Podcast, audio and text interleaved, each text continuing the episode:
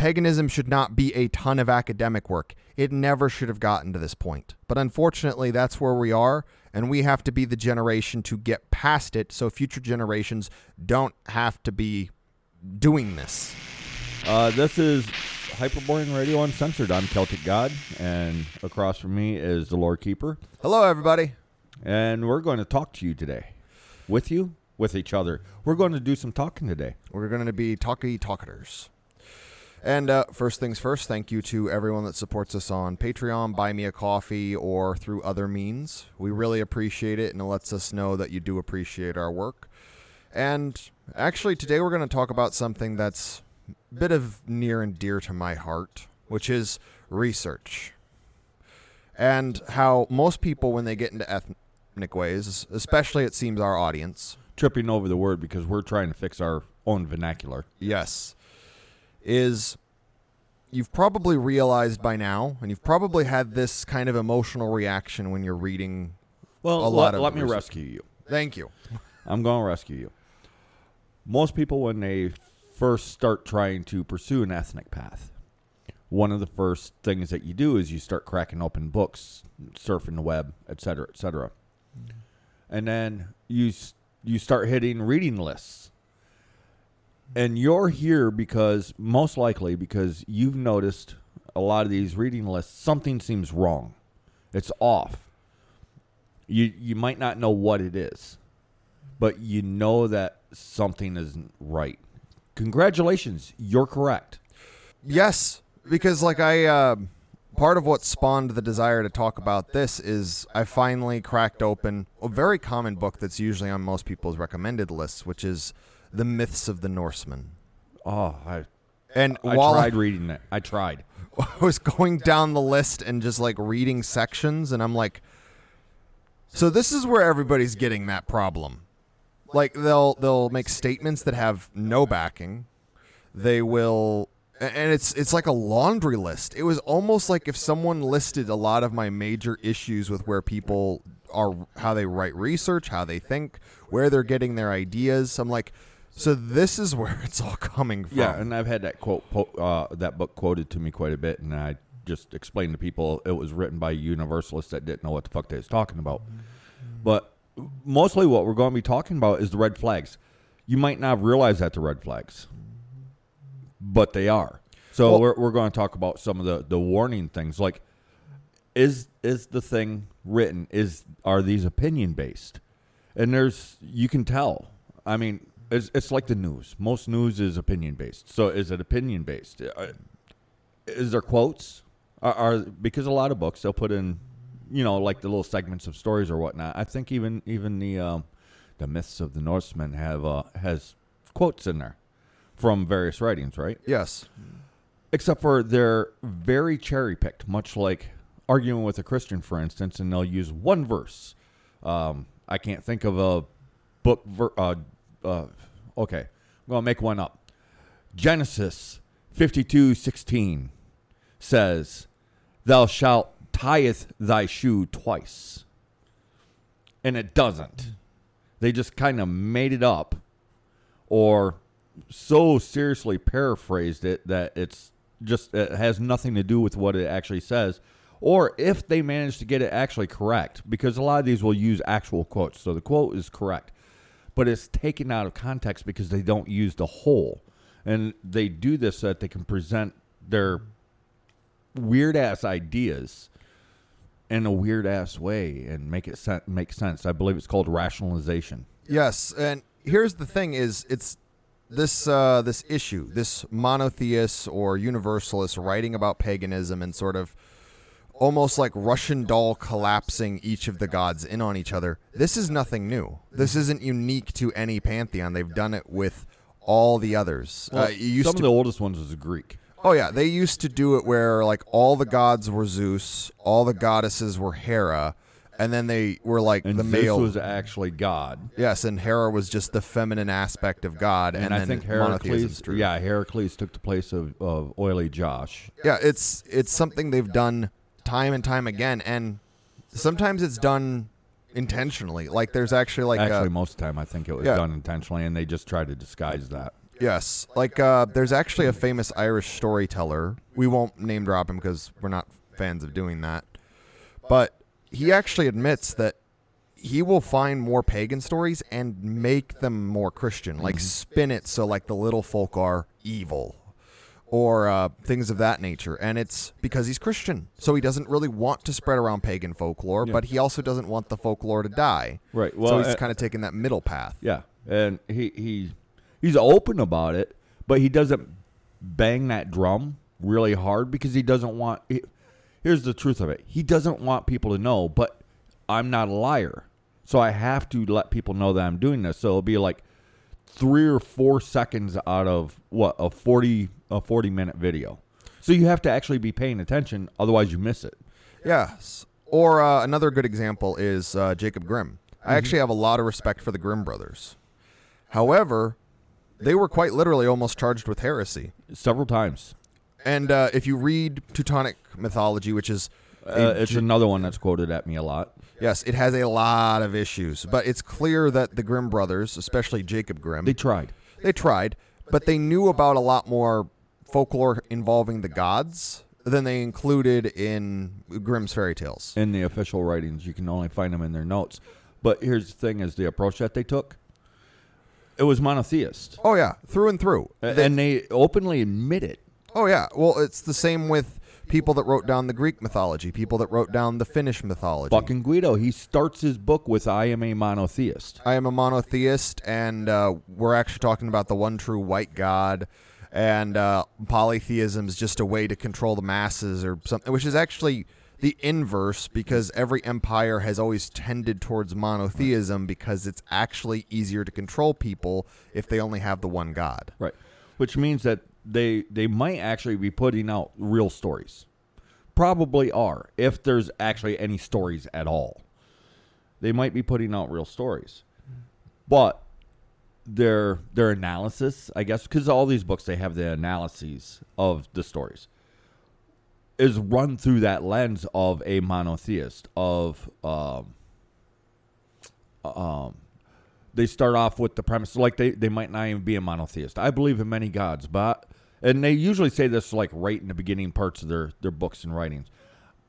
I am not a monotheist. I believe in many gods. However, as the Az- Aztecs feared their gods or whatever the nonsense is, because I don't know if Aztecs feared their gods. Um, anyways, as Aztecs feared their gods, I believe all men truly fear their gods, as reflected in Christianity and the phrase "fear thy God." That means everything that they're going to write is run through that lens of fearing the gods. This is something when you look at our our cultures, the Hyperborean cultures, the Hyperborean history, you get back far enough, we didn't fear our gods. Well, and that's actually something I've come eh, across a lot is Well, the idea of let, we. let me prove that real, really quick. We didn't fear our gods because, to paraphrase, what does the Celtic warrior fear? fear? The sky falling upon his head. Nothing else. He didn't fear his gods. No, there was no point. And this is true across the mythologies of Europe and Hyperborea. But it's really pronounced still in the Celtic, which is the gods are an extended family. Mm-hmm. They're relatives, they're divine ancestors, they're ascended ancestors. It's a whole thing. They don't fear them because they're family. And like every good Celtic family, 95% of them are completely insane. Hmm. Am I wrong? You you can't see me staring at him. Of course we're fucking nuts. I mean it with all love. you, you can't you can't have a Celtic wedding without three people dying. and most likely a war starting. Well, the reality is all of our people are nuts, especially when you try to compare us to all the other groups. Yeah. But the the Celts the Celts never tried to tone It's a it down. special brand. Yeah, well, it's basically you just never toned it down. Yeah. I mean, they used to comment on that that the Celts are very wild. Eh, they did the same thing with several other groups, but it's kind of like the Celts are the most obvious, and then the rest of them are kind of speckled through Europe. But yeah, uh, these it's hard to do research without coming across opinions because we've read a lot of stuff written by I don't know JP PP guy. Uh, I don't know. It's it's early in the morning, man. I'm struggling. I'm firing only on most of the neurons at the moment, not all of them. But we've read a lot of books to get store uh, stories and lore and um, historic perspectives, so on and so forth. Most of them will have opinion in them. Fortunately, the authors typically, right in the beginning, in in the forward, not the acknowledgement, but in the forward, the the, the author's pre-notes will say exactly what lenses are running the information through. The further off base they are, the less that you take their opinions into consideration. There's been entire books where I read the forward and maybe some of the, the intro, and then I just scan through it looking for, because they're always hi- uh, highlighted somehow, the actual historic text. Read the historic text, keep flipping, ignore their their um, their opinions, their analysis of it, because they're monotheists. They believe that the people feared the gods, that we were cannibals and murderous monsters. Well, it's actually another thing that people will bring up is not just the gods, but people that the idea that the pagans feared their dead. And that's why they had all of these traditions. You know, like the same traditions we have, just kind of slightly different for the time period for, you know, honoring our dead, mm-hmm. burying our dead, laying our dead to rest. And then they think that we feared them, and then Christianity came, and that's when we stopped fearing our, our dead. Except Christianity doesn't have the element of not fearing the dead. It's it's this people want how everything is today to re- be representative of Christianity and not be a holdover from paganism. So they write from that perspective that everything was different before the coming of Christianity. So therefore, everything we have now is the result of it. and you can't make the mistake that everything has always been as as it is now. So th- both of these mistakes are really commonly made. And one of the things for, well, pagans feared their dead. Well, how do you explain the those bodies that um, that they found? It was a grave, uh, not a single grave. It, there was multiple bodies like this that were buried tied tied into a fetal position inside of a bag with a rock in their mouth. Obviously, they were afraid of of the bodies rising up and then eating them, and it's proof that they thought vampires or zombies or something was real. Well, not necessarily. Let's try another route. This might not have been an honored graveyard because we bury the dead. It's just what we do. Perhaps these were not good people. Or maybe it was representative of something from I don't know when we're in the womb. There are a lot of possibilities, and I'm not going to pretend to know what it was. Well, it's like um, let's go with something more recent. Uh, the graves with like cages on top of them, or like a weighted top. Oh yeah, yeah. Uh, clearly, monsters that yeah. couldn't they- escape the they- grave. yes, they were scared they were going to rise up and be zombies, basically. No, it was to stop grave robbers. Yeah. I think it's even admitted that's why they were usually graves of. Well, if you look people. at historic writings of the time, they will mention that's why they had to put a cage over top of the, the grave. Sometimes it was, well, it was almost always, uh, yeah, to prevent grave robbing. But sometimes the grave had been uh, be written. This grave has been robbed three times. We're tired of it, and so we're just putting a cage over top of it. So it's near near impossible to rob this grave. It's not that they can't. It's just they're going to make a lot of noise doing it.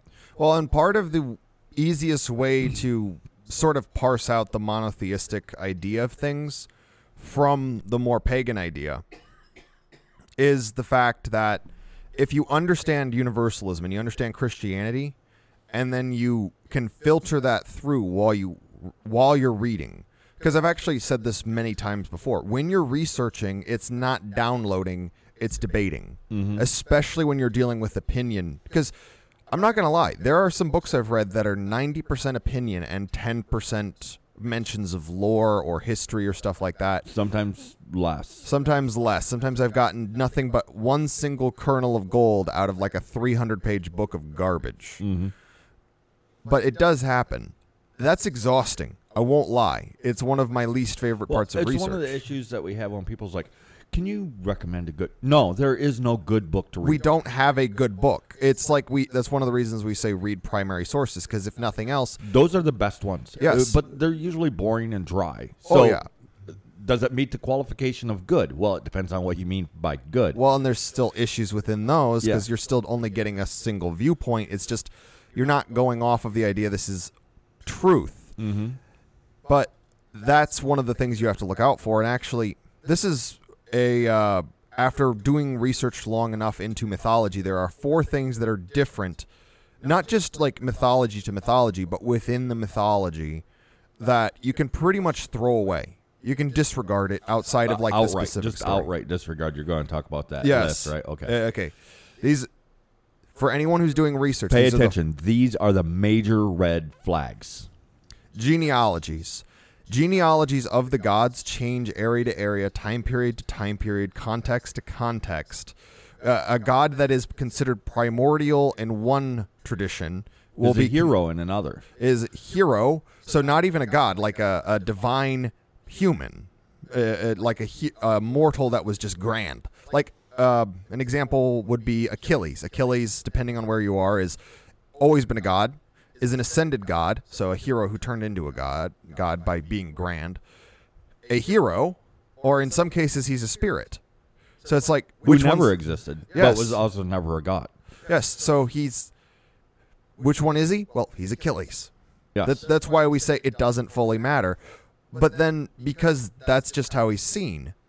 Now let's look at genealogies. So, like Eros, uh, better known by the Roman name uh, that he was fused into, which is and Cupid. using Greek just simply because it's the most common. It's the most common. You have, um, oh, what is it? But you have basically Eros, the god of love, is primordial. He's one of the first deities that existed, and life basically spawns from him conjoining with, I think it's Erebus and Nyx, but I might be mixing those two up. But then there's also versions where he's the son of Aphrodite, which is like four generation, three or four generations down, depending on the tradition, from where he is in another story tradition. And then there's, and this is partly why you can't Well, take the genealogies his mother's. Hera. His mother might be uh, who's the goddess that you just mentioned? uh, Aphrodite. Aphrodite has got uh, the genealogy doesn't matter unless it's actually um, pertinent to that particular story. Yes, like it's uh, like a story of Asclepius's birth. Okay, Apollo is his father in that one because it's relevant to the story. But in reality, Ap- uh, Asclepius is an ascended god. In any other story, it doesn't matter. Well, it doesn't and really matter, probably period. wasn't even a thing. Probably because the literary tradition, it's a lot like the actual folklore of Paul Bunyan versus the stories of Paul Bunyan. Mm-hmm. So that's just the genealogies. It's why you can't, like, Yeah. you can't take how one is set up and really don't pay no attention to them. Well, even in the Norse, um, the different gods will have completely different parentages. Like sometimes Tyr is the son of giants, sometimes he's the son of Odin, and on and on and on. There are stories where like Vidar and Vali aren't born really till Baldur's already dead, and then there's stories where Baldur and Vidar are in the same story. There's the genealogies, the the when someone was born is completely and utterly irrelevant. Mm-hmm. and really it's because that's just not how things work. That's one of the four things you can just throw right out. Don't take it at face value. It doesn't matter. Really it doesn't. Number two the king of the gods. This is or leader because sometimes it's female. I won't Mhm. lie. Sometimes it's female very not in any King, of the ma- chieftain, leader, Le- the- any of those words. It do, it doesn't matter. yeah well modern english genders the word king but it used to be gender neutral. Just like chieftain. Oh, you didn't used to have chieftain and chiefess you just had chieftain. But that's the other thing that you can throw right out. It's not that you don't take that into account with the stories you're reading. Or with that particular story that mentions it directly.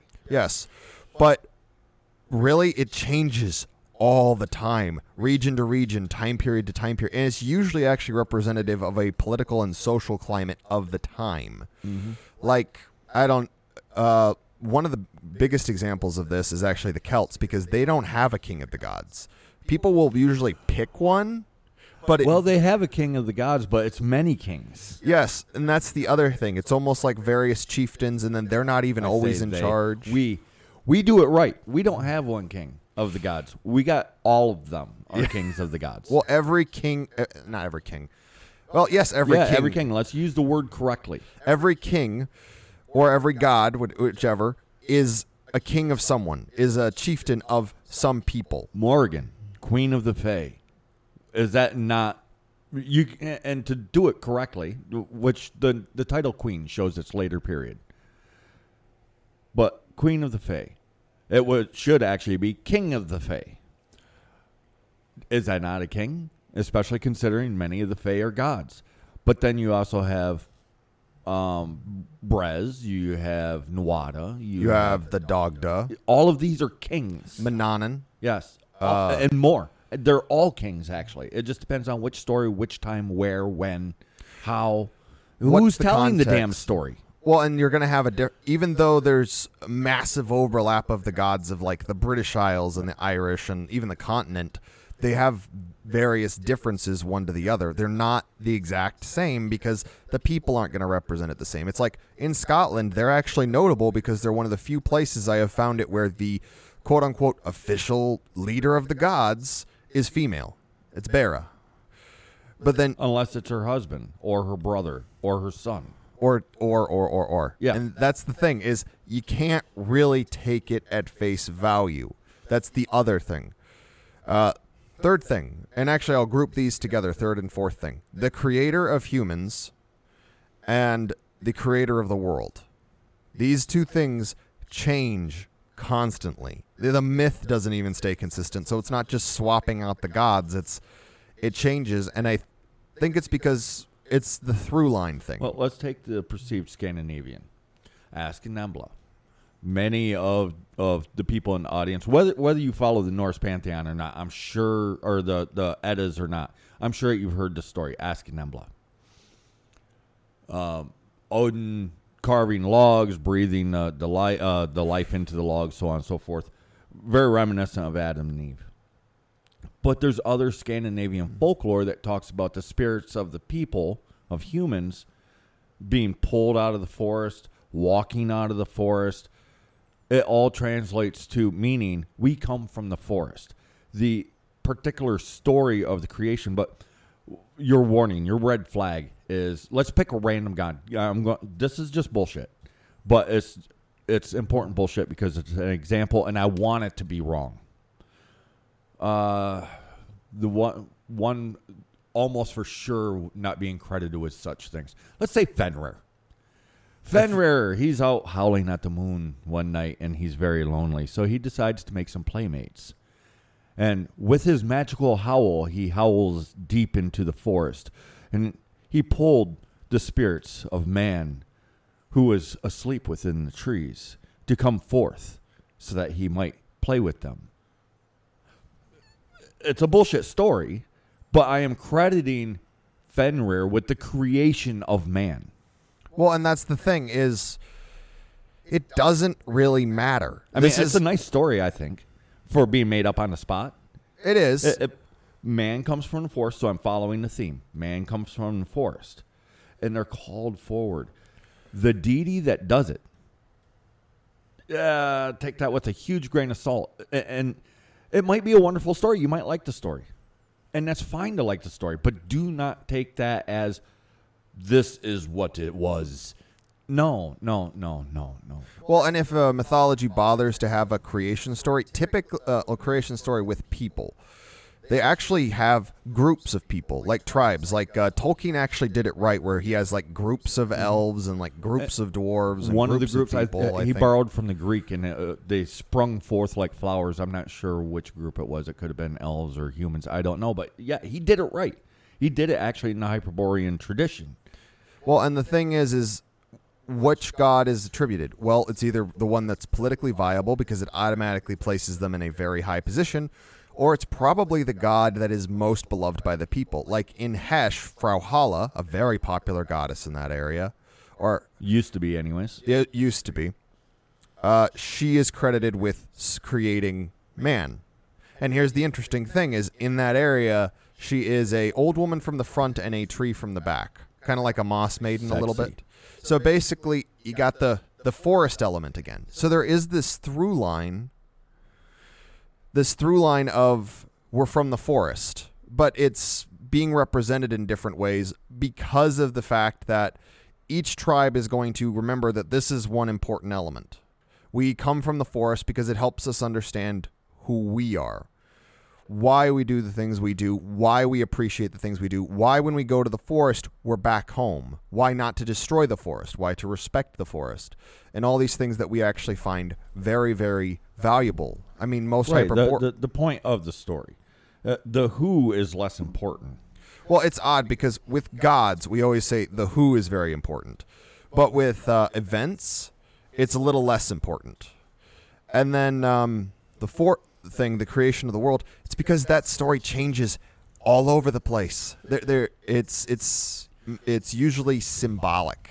Is the way I describe it at best. Like um, the famous one from Iceland, Mm-hmm. Muspelheim and Niflheim and Right. the It's a beautiful story. Yes, it's also from a volcanic island where hot lava constantly spews out magma. Yeah.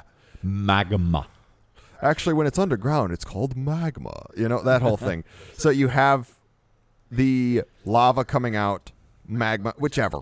And basically, when it hits the cool air, when it hits the, The land water, of steam. Yes. Niflheim, the land of steam. land or of mist. mist. Yes, It- you get both. land.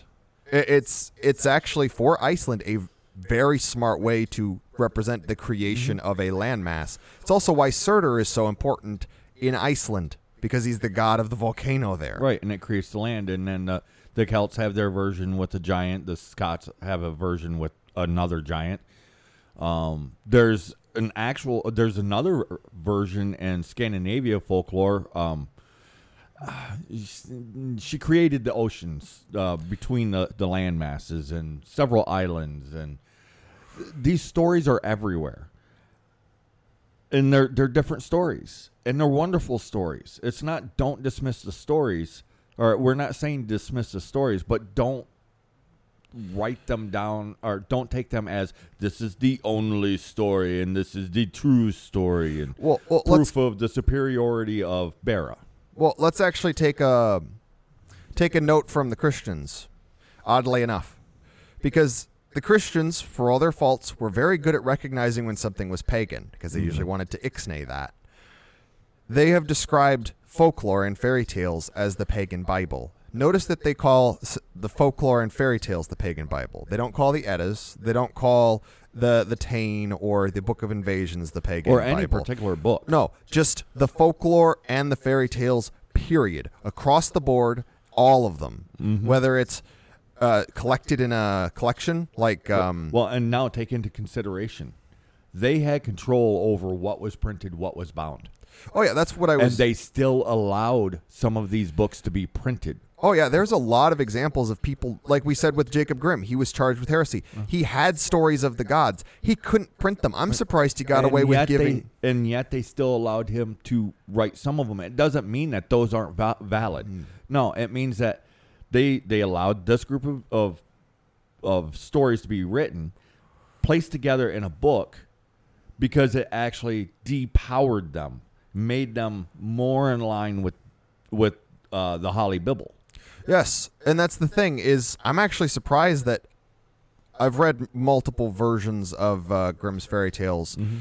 and I'm surprised Mother Holle got in there because it's a pretty blatant goddess. I'm surprised they let her in there. It, they probably didn't realize it. He probably snuck her in. probably, but um, and it's probably because they didn't quite know who she was. and I respect the living fuck out of the Grimm brothers, but that what what's what is their uh their it's basically a tome. It's four books. Uh, what's that? uh, called? Teutonic mythology. Yes.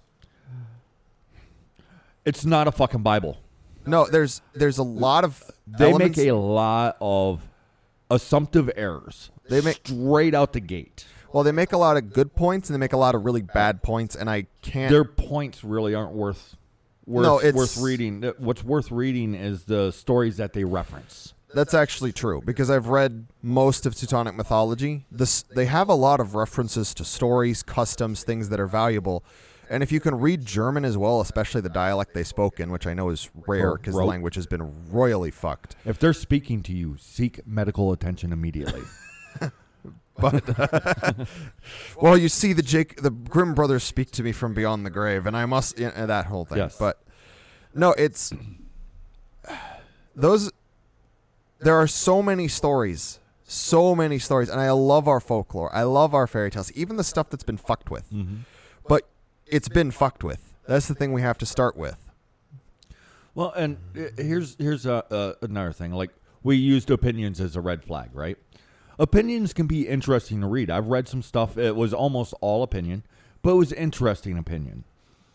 I didn't agree with all of the opinion that was written, but it was interesting opinion. But I understood one thing that a lot of people right now struggle with.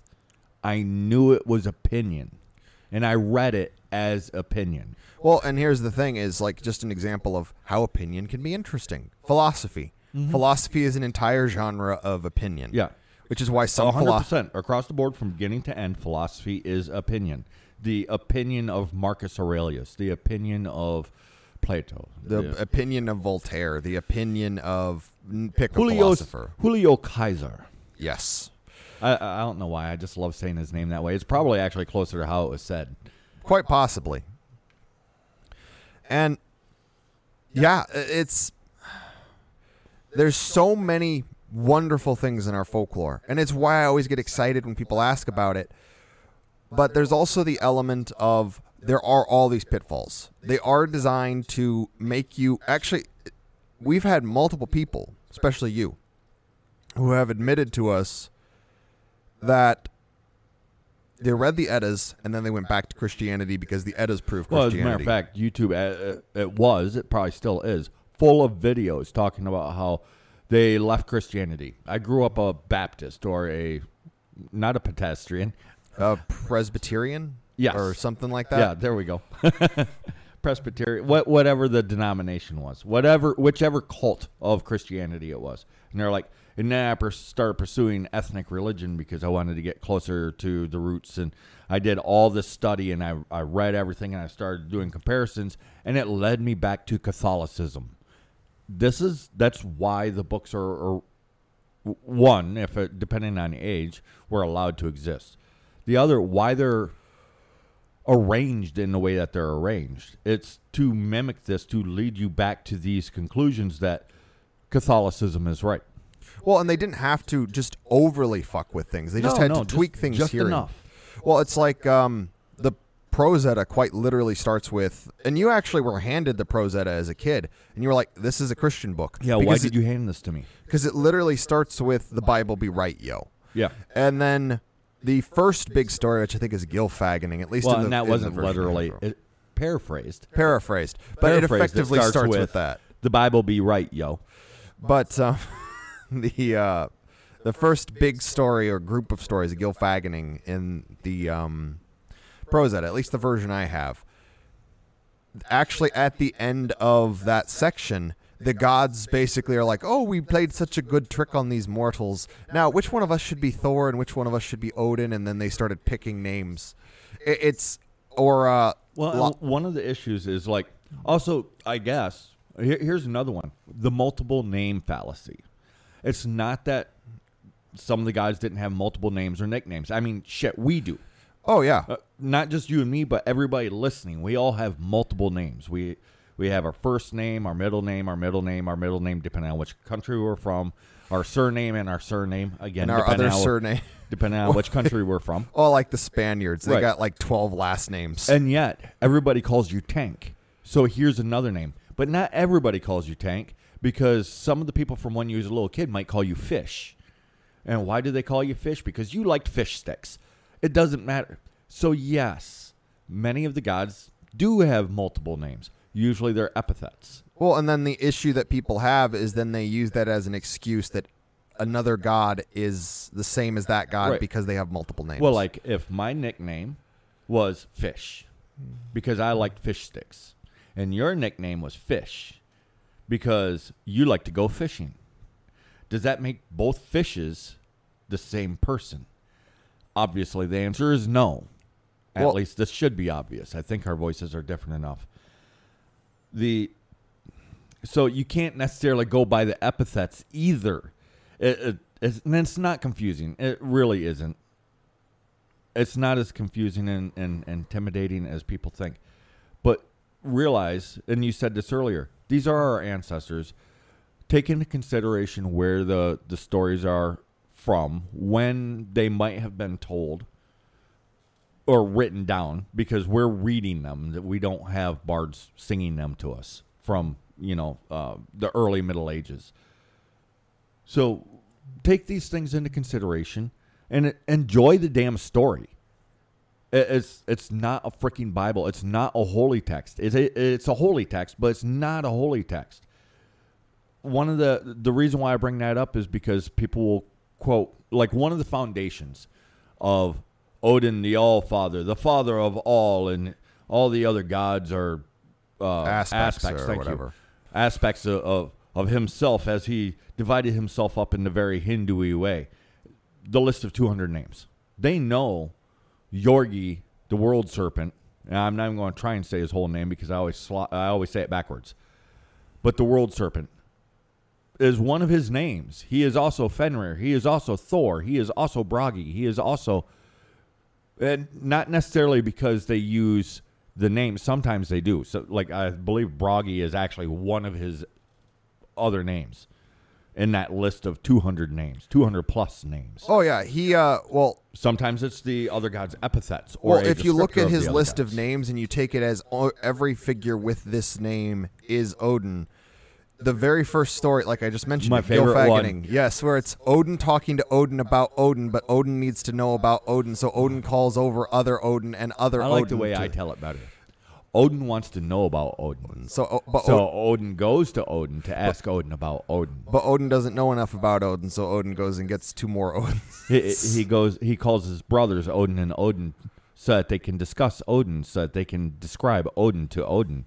And if you use all the names in that list of names for Odin and then replace every one of the characters character names with the name Odin, that's the story that you end up with. Odin wants to know about Odin, so Odin goes to Odin in Odin's hall, but Odin doesn't know everything about Odin. So Odin calls his brothers Odin and Odin so that they might describe Odin or discuss Odin because Odin doesn't remember everything about Odin. Which is why he has to talk to his brothers, Odin and Odin, so that they can figure out who Odin is, so that they can describe Odin to Odin, so that Odin can share his story with the people. Yes. What the fuck? Well, and here's the thing: is we've had a lot of interactions with people online and in day to day life, and it's actually one of the things we've noticed is Face to face, most people realize when they do, because I've met people face to face that take that silly stuff like that at face value and they run with it. And here's my problem with it they preach it, but then they meet me face to face. and they have a conversation and they realize, oh yeah, Yeah, they realize themselves just by the expression on my face, just how stupid the thing is that they're saying, and that it was a mistake for them to take it literally. Well, and the other issue And that oh, why is there this particular list of names? well, it's like uh, common sense isn't so common anymore. It's actually something you'd be surprised how much It's like my bullshit dog you can Sense, avoid. died. Yes. Well, you'd be surprised how much just taking a little bit of common sense can get you through the bullshit. Like we had a friend who um, was talking about. I think this was something from someone on YouTube that he got, but basically the the taking. Taking the antler. This is what Cernunnos represents. You take the antler and you dig into the grave so that you can ceremoniously rob the grave or something like that. And I'm like, why would you? Okay, even if you were going to dig into your ancestor's grave, which did happen, Yep. because it's Well, like that's kind of what they're for. yeah, that's what you put belongings in there for. Is it's if your family needs it down the line. Hopefully they don't, but if they do, it's There a little is. it's a little nest egg. Your hands would work better. A stick would work better. A sharp rock. Would work better than a deer antler. Yes, I mean if you were going to use any part of the deer, I would assume either the hoof because they'll dig with the hoof. So just like have, you know, a severed freaking deer leg or the skull itself because at least you can shovel stuff with it. It wouldn't work very well, Yeah. but it does a thing. He got very angry for a moment, and then he got over it, and he was like, "Oh yeah, that was pretty dumb." Yes. And it's like uh, this happens a lot with us actually is someone will be talking to us and we'll be like, "Wait. uh, think about it from this perspective." And then they have a like a deer in the headlights look for a little bit, and then they clearly think about it and they're like, "Ah, fuck, you're right." Like uh, you just were talking to somebody who's uh, really into Vikings. Yeah. And he was going on about Odin, and then you're like, "Well, Od- well, the reason that the Vikings venerated Othin because you specifically de- yeah, I described the the D, which he was aware of. The the, The funny, funny D. D, actually makes a th sound, which makes it Othin. But Othin, the beggar king, and he's like, oh shit, that makes so much sense. because the Vikings are shouting Othin, but the Vikings aren't warriors. They're They're pirates. desperate. They're Yeah, they're raiders. pirates. Well, and just like most pirates and raiders, the the people that usually go do it are, Are usually desperate. desperate. They're desperate. They're That's- not they're not going pirate because everything's going just swimmingly. No. It's a dangerous profession at the very least. Yes, and you might be backed by someone of of the uh, higher status. Yeah, you, you know, much like think in governmental terms. Because w- governments actually did this and still do do this. They do do it. And it's shit, just like it sounds like. But they will okay, they want this thing done that they themselves cannot do because it's going to disrupt their enemy or give them more power or they just want to, whatever. Whatever the reasoning is. And they're like, okay, these people, they're desperate and they're willing to go do this thing, but it can't be in an official sense because it'll start a war. But they need equipment. okay, this is what I'll do. I will quote unquote sell them Stuff. Uh, the armaments and the weapons and the ships, and then they go do the thing, and then they pay me back for it. Well, there's also you know, pro- this is currently going on all around the world right now, where selling arms to this country or that country because they're going to pay us back. We aren't actually involved. or privateers is another uh, historical example of this. But that's one of the things that it makes a lot of things make sense the moment you realize what the Vikings actually were. It doesn't actually require you to be like, well, you see, they didn't venerate Othin. We never argue that. No, we argue, argued that they did quite But- often venerate Othin. but they didn't. But the the vantage point people are looking at it from is incorrect. Yeah. They're looking at it from all Father Yahweh figure. We're saying no, the beggar king, the raider, the Well, when you the can thief. when you can find depictions of Asgard that's literally heaven in the clouds. Well, and I was discussing it like Odin's um Odin's Hall Valhalla. I doubt that was named, but okay, let, let's run on the assumption they actually did bother naming it because I'm more familiar with the Celtic way of doing things. The the halls aren't named. But let's let's say that they did actually name the hall. And they named Othin's Hall Valhalla. Okay, now take into consideration who his favorite people are. He is the god of the hanged man, the hanged man, who are the people that get hanged? Okay, now take all of these people and put them in a building and turn up the music because there's musicians there too. Crank up the music, get the booze flowing, get the the drugs going, and just let them go. There's going to be fights and there's going to be Deaths all- and parties and stuff. And then at and- night they get together and have a feast. I'm not changing anything about Valhalla, and I don't think that they did. I think what they did was change the perspective that you look at it. I'm looking at it as a cup that holds liquid. They're looking at it as a cup put away in a shelf. Well, and actually, Valhalla is part of a larger trend that seems to happen, especially when either Empire. So they uh, need heaven. They yes. need a reward, they need a reward. So, like uh, in the Greek, Uh, and they also need punishment. Yes. Thus, hell changed. yes. Well, the same thing happened in the Greek. Hades became more and more about torment, even though it wasn't originally. And Elysium, which was originally basically the meadow of the ancestors, increasingly became this specifically like Valhalla, a place for heroes to go. And what it is is it's this it's It became heaven. yes, it becomes this way of getting people to be willing to die for the empire is to give them this idea of if you die on the battlefield, you get to go to this place, but everybody else is going to go to this horrible Right, you, place. you have to die bravely, and th- there's set conditions on it. Like you have to uh, die bravely in battle, defending. Like so, you can't just go out to battle and die. No, you have to die bravely. You have to die fighting. Well, and a lot of it actually comes down to with Greece, it seems to have been a symptom of empire because empire usually likes the carrot and the stick method.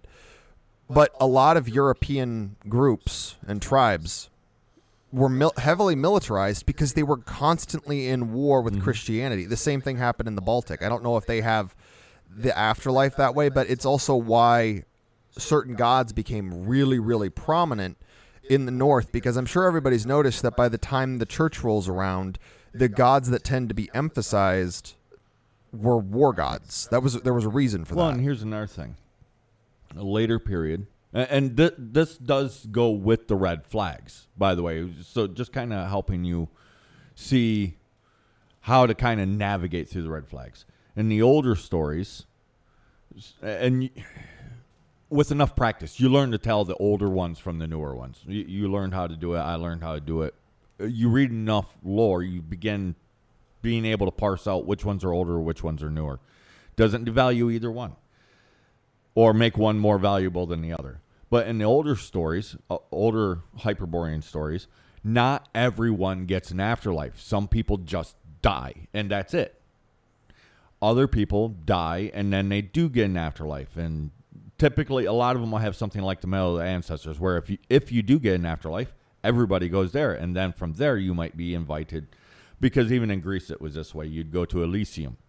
If you had an afterlife, you'd go to Elysium, and then Zeus or um, Hades or Poseidon might come to Elysium because they heard of your grand uh, escapades and invite you into their hall, into their home, into their house. There's different wordings. But in later periods, when you get the heaven hell dichotomy, everyone has an afterlife, regardless. And either you go to the good place or you go to the bad place. Oh yeah, it starts becoming a dichotomy, and it's because dichotomies are easy. Because, like we've discussed this before, there's an us and a them. Mm-hmm. That's natural. That's human nature. But the good and evil, that's something that comes later. The good and the bad. Like there's bad for you, like your tribe, and there's good for your tribe. But these aren't evils or goods in the sense of like a grand, greater scheme. But empire thrives on simplicity. It's why it tends to whittle away language. It's why it tends to simplify mythology. It's why, like in America, for instance, let's go with that. They are trying to remove these broader elements of our culture and even our spirituality because, mm-hmm. like, there are figures who have been venerated in the past in the United States and still are, like Columbia, Paul Bunyan, Johnny Appleseed, uh, even Finn McCool and older European gods like Well, and they're trying to narrow down the stories and streamline them, and Mm-hmm. and or say that they didn't even have any. Oh yeah, well, like almost every um, homegrown American hero cult or uh, local god cult or whatever you, they're claiming never existed. Like if you notice, almost every folk hero that's famous in America is classified as either historical and evil or fictional. And then that turns grandma and grandpa into liars. Yes. But grandma and grandpa told me these stories of of Paul Bunyan, pucks Punxsutawney Phil. Let's roll with him because I just like him today. Grandma and grandpa told me these stories of Punxsutawney Phil, but every uh, but the academics, the the historians, the people that know what they're talking about said that these stories didn't exist until 1924. And they're telling me stories that they said that their parents told them of Punxsutawney Phil. They're lying to me. Why would my grandparents lie to me? No, no, no. It's that's exactly backwards. Well, and actually, here's a fun fact. So, Punxsutawney Phil is like um, the oracles of Apollo, because um, Puxata- the the various prophet groundhogs are the prophets or the the seers or whatever, or the the oracles of the groundhog, just the groundhog, and there actually is in um, Pennsylvania Dutch culture, especially at uh, men's lodges, there is the cult of groundhogism. And because of And that's actually what it's called. Yes, I'm not even making that up. The ground, and here's the fun fact: is Punxsutawney Phil's fame got so high, particularly due to Groundhog Day, the movie, but it was relatively he was relatively famous before then. Uh, that they've actually done mock plays where they hang a effigy of Punxsutawney Phil because he is distracting from the one true groundhog. That's awesome. Yes. So it's they it Punxsutawney Phil is like it's like the Oracle of Delphi for Apollo. Mm-hmm. Like he is um very clearly just uh he's more famous than the groundhog, but the groundhog is like the groundhog that's in all the groundhogs. He's like a totem He is animal. the spirit of the groundhog. the seer of seers. He's the he is a deity. You can actually see it actually when you look at pictures of people who are the the handlers of the inner circle of Punxsutawney Phil. Mm-hmm. They are actually treating this groundhog and looking at him with adoration. They absolutely love this freaking groundhog. Yeah. It, it seems silly to some people, but they truly do. And that's the thing is nobody would try to say, well, you see the groundhog is actually Apollo or something like well, that. It's here, here's another uh, another important thing, and you struggled with it for a while. Even I struggled with it for a while.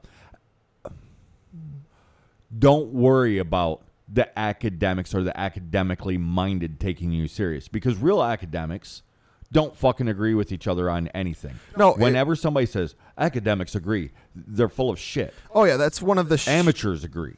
Yes, the reality is, um, l- just an example of actually this is twofold: how harshly academics will disagree, and how Christianized our sciences and our, our research has been for a long time. In the Victorian era, there's a famous situation of a debate.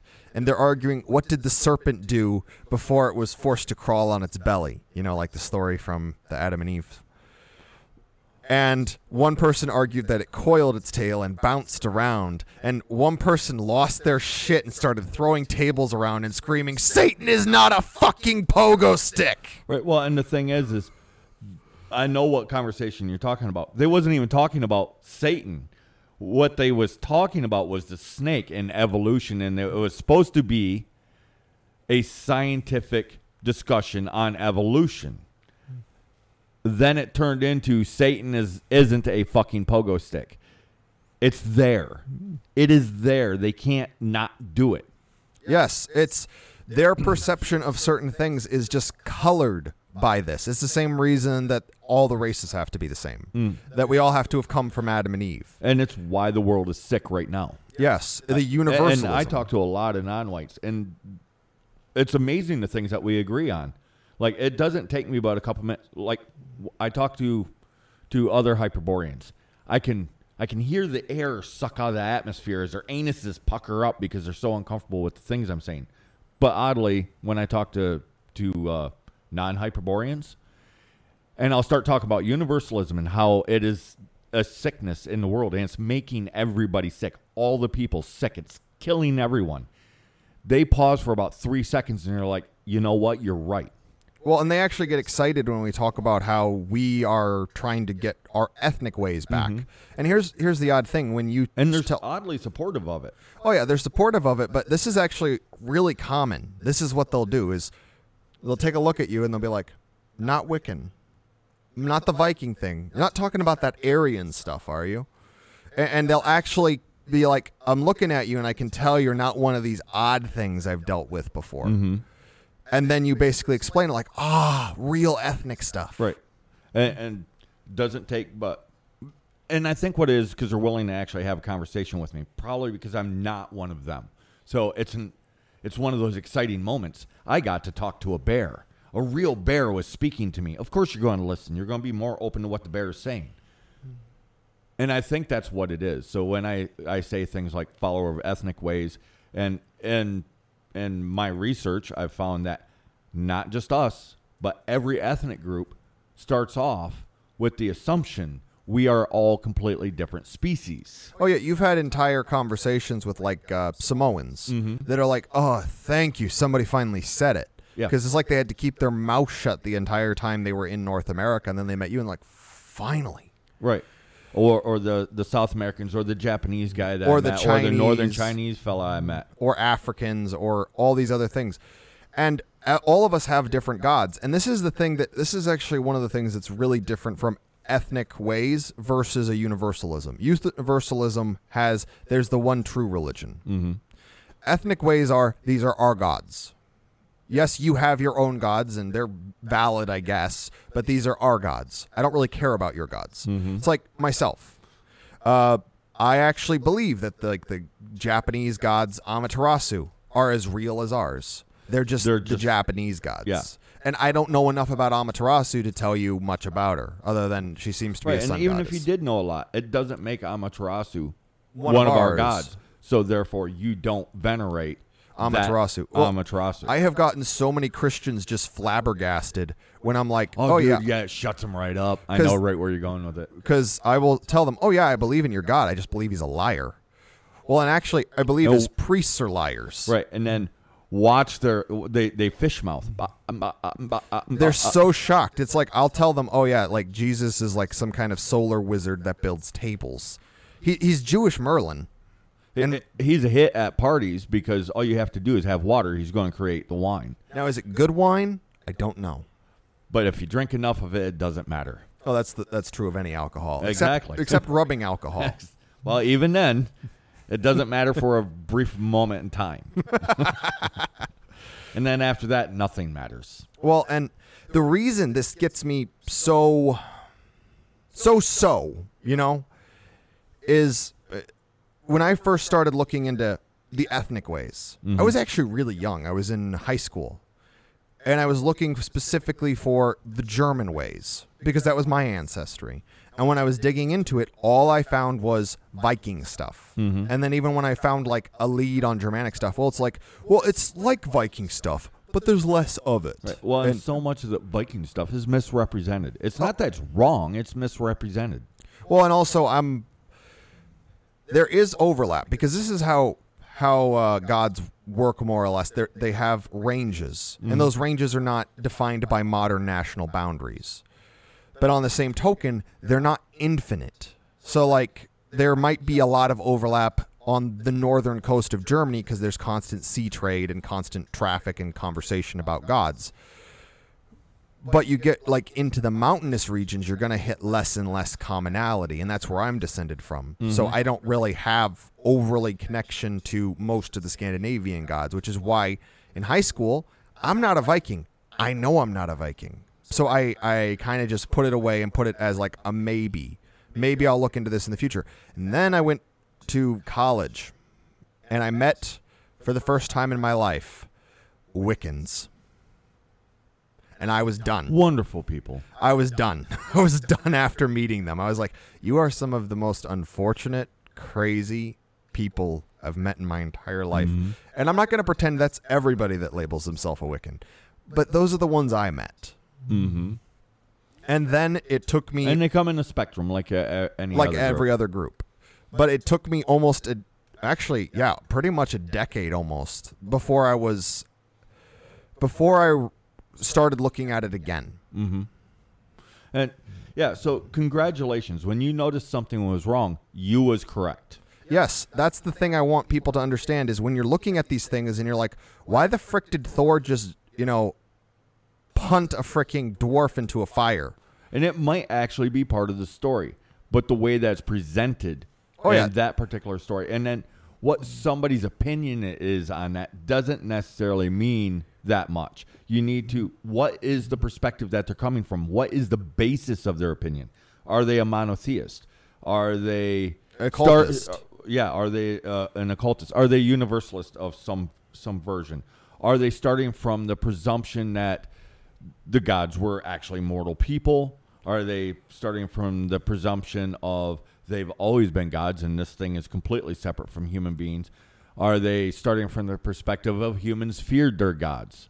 Are they starting from the perspective of humans uh, uh, uh, prostrated themselves before the gods? What what is their perspective?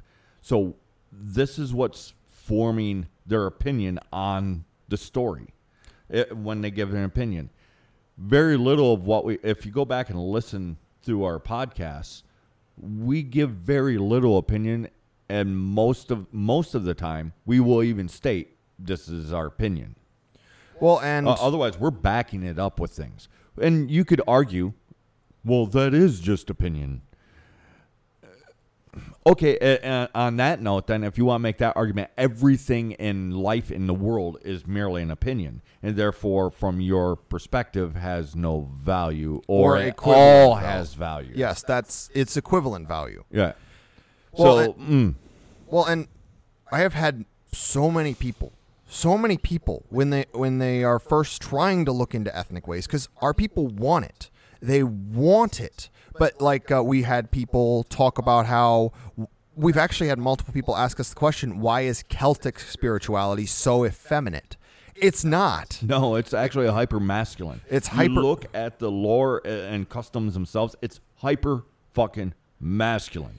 Well, it's it's hyper aggressive. Yeah. Almost everything is a war. Someone dies in every story. Well, the, There's the overall presentation is hyper masculine and very war oriented. Some of it, some of it is extremely feminine, and again, war oriented. It's Well- almost all war oriented Well, when you look at the actual stories. Well, and it's the um, bias of viewpoint. Mm-hmm. Because the reason that Celtic spirituality seems so effeminate is because the primary It- pract- Uh, well, yeah, that's what I was going to say. It's not actually the the Celtic um, stories. stories. It's the people that's Well, it's following them. I say very loosely. well. The reality is, is ethnic ways. It changes person to person, and there is actually we've discussed this before. There is a masculine side to it, a feminine side to it. So a woman side and a man side, and even a children's side. Mm-hmm. You're not going to have it done the same way by any of these three. Well, and then when you have insane feminists pushing uh, the Celtic stuff and twisting everything to the way that they want the world to be and to have always been. oh yeah. Well, like when Of I'm of course, fi- everything's going to turn really hyper feminine and weird and crazy and Well, like uh, someone will say, uh, Odin, the I've actually seen this. Odin, the best student of the great witch goddess. What? yeah. Which one? Which witch goddess? Well, and witch god just means a god of the witch cults, which were just agrarian cults of rural people that didn't even realize they were pagan half the time Yeah. because it was just how they always how they always did, yo. Right, and uh, I gotta stop saying that yo. opens up into a whole nother conversation. But we've actually finally reached the hour mark. So uh, yeah, I hope that we gave you guys some some things to uh, think about. Highlighted some of the red flags, some of the ways to approach this, things to watch out for, things to consider, and that you just enjoy yourself, enjoy life, and um, let's be the best people that we can be.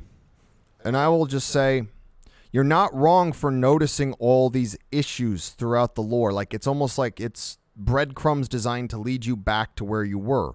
This is by design. The trick is to be true to yourself, be true to your people, and you have to think about this stuff. And I know that our audience is the type to do that. Um, here's the reality of it is is by all rights, paganism should not be a ton of academic work. It never should have gotten to this point. But unfortunately, that's where we are, and we have to be the generation to get past it so future generations don't have to be doing this. Lore Keeper out.